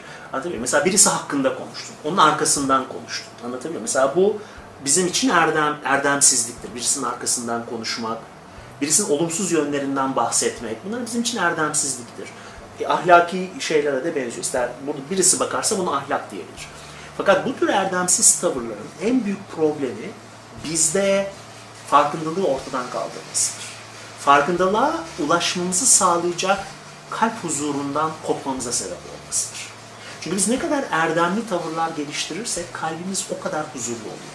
Ve kalbimiz ne kadar huzurlu olursa da o kadar farkındalığımız yüksek oluyor. Bugün ne yazık ki içinde yaşadığımız toplumda bu çok çok çok ciddi kaybediliyor Hasan. Yani ben işte yaklaşık 50 yaşına geldim. Bir sene sonra falan artık 50 yaşında olacağım. 50 yaşına gelmiş bir insan olarak tabii ki Türkiye'nin yaklaşık yarım yüzyılını gözlemlemiş bir insanım. 70'leri yaşamış, 70'lerde aklı başında olan çocuk da olsam hani farkındalığı olan bir çocuk. Ve o günden bir yana, bu yana toplumun erdeminde nasıl büyük bir kayıp olduğunu görmeye başladım. Ve toplumdaki erdemin azalmasına bağlı olarak farkındalığının, toplumsal farkındalığın, toplumun içerisindeki bireylerin farkındalığının, çok doğal olarak da empati kurmanın ne düzeyde aşağı inmeye başladığını gördüm. Ve bunun da çok doğal olarak bizi karanlık bir tarafa doğru götürmekte olduğunu görüyorum. Herhalde buna itiraz edecek hiç kimse de yoktur. Ee, insanın bireysel yaşamında da durum bu, toplumsal yaşamda da bu. Onun için erdem bizi farkındalığa götürüyor. Eğer erdem yoksa farkındalık kolay kolay olmuyor. Sen sabahtan akşama kadar ben bedenimi fark edeyim de bedenini fark edemezsin. Zihnin iki saniyede kopar oradan. Yani pek çok insan denemiştir ve niçin farkındalığı bir türlü geliştiremediklerine şaşırıyorlardır. Değil mi? Yani haftanın bir günü deniyorlardır, bir saatinde deniyorlardır, geri kalan zamanda farkındalıktan kopuyorlardır. Bir zaten farkındalığın ne olduğunu bilmiyorlardır. İkincisi de farkındalığı şimdi ben bedenimin farkındayım, kolumun bacağımın farkındalığındayım düzeyine indirdiklerinde bile bunun da taş çatlasın 5 dakika 10 dakika farkında oluyor. Ondan sonra kopuyordur. Geri kalan zamanlarda farkındalık gidiyordur. Fakat bir ideal olarak hala bu yöntemin işe yaramadığını göre göre farkında olmaya çalışıyorlardır. Ama hiçbir şey yaramaz böyle bir yöntem. Anlatabiliyor muyum? Ama gerekli farkında olmak. Farkında olmadan hiçbir şey çözemeyiz çünkü. Bu nedenle dediğin doğru. Eğer benim de böyle bir dilek hakkım ya da gücüm olsaydı ben de farkında, daha yüksek bir farkındalığı gerçekten şey yapardım. Gerçekten hapı olsa almak isterdim öyle söyleyeyim. Ee, Can ben sana çok teşekkür Ben ediyorum. teşekkür ederim. Hazır seni bulmuşken ee, bir de şeye bakalım, içerinin ortamına bakalım. Uygunsa ee, ikinci bir bölüm daha çekmek Seve seve. istiyorum. Sen ama bir uyan. Ha, yani evet yani bir ee, özellikle az önce söylediğin noktadan devam etmek istiyorum. Ee, Sonsuz Muhabbetlerin bu bölümüne kapatıyoruz ama hazır Cem'i bulmuşken inşallah bir bölüm daha çekeceğiz. Bizi dinlediğiniz için çok teşekkür ediyoruz. Cemşen sana da çok teşekkür ediyorum. Teşekkür ederim Hasan'cığım. Sağ ol. Can't you see? It's easy as one, two, three. I'm talking about you and me. I'm talking about love. Find it's on everybody's mind. What makes us one of a kind? I'm talking about love. It doesn't matter where you travel, you are sure to see. Miracles unravel with L O V E. Listen here, the message is loud and clear. Can't help what I feel, my dear. I'm talking about love.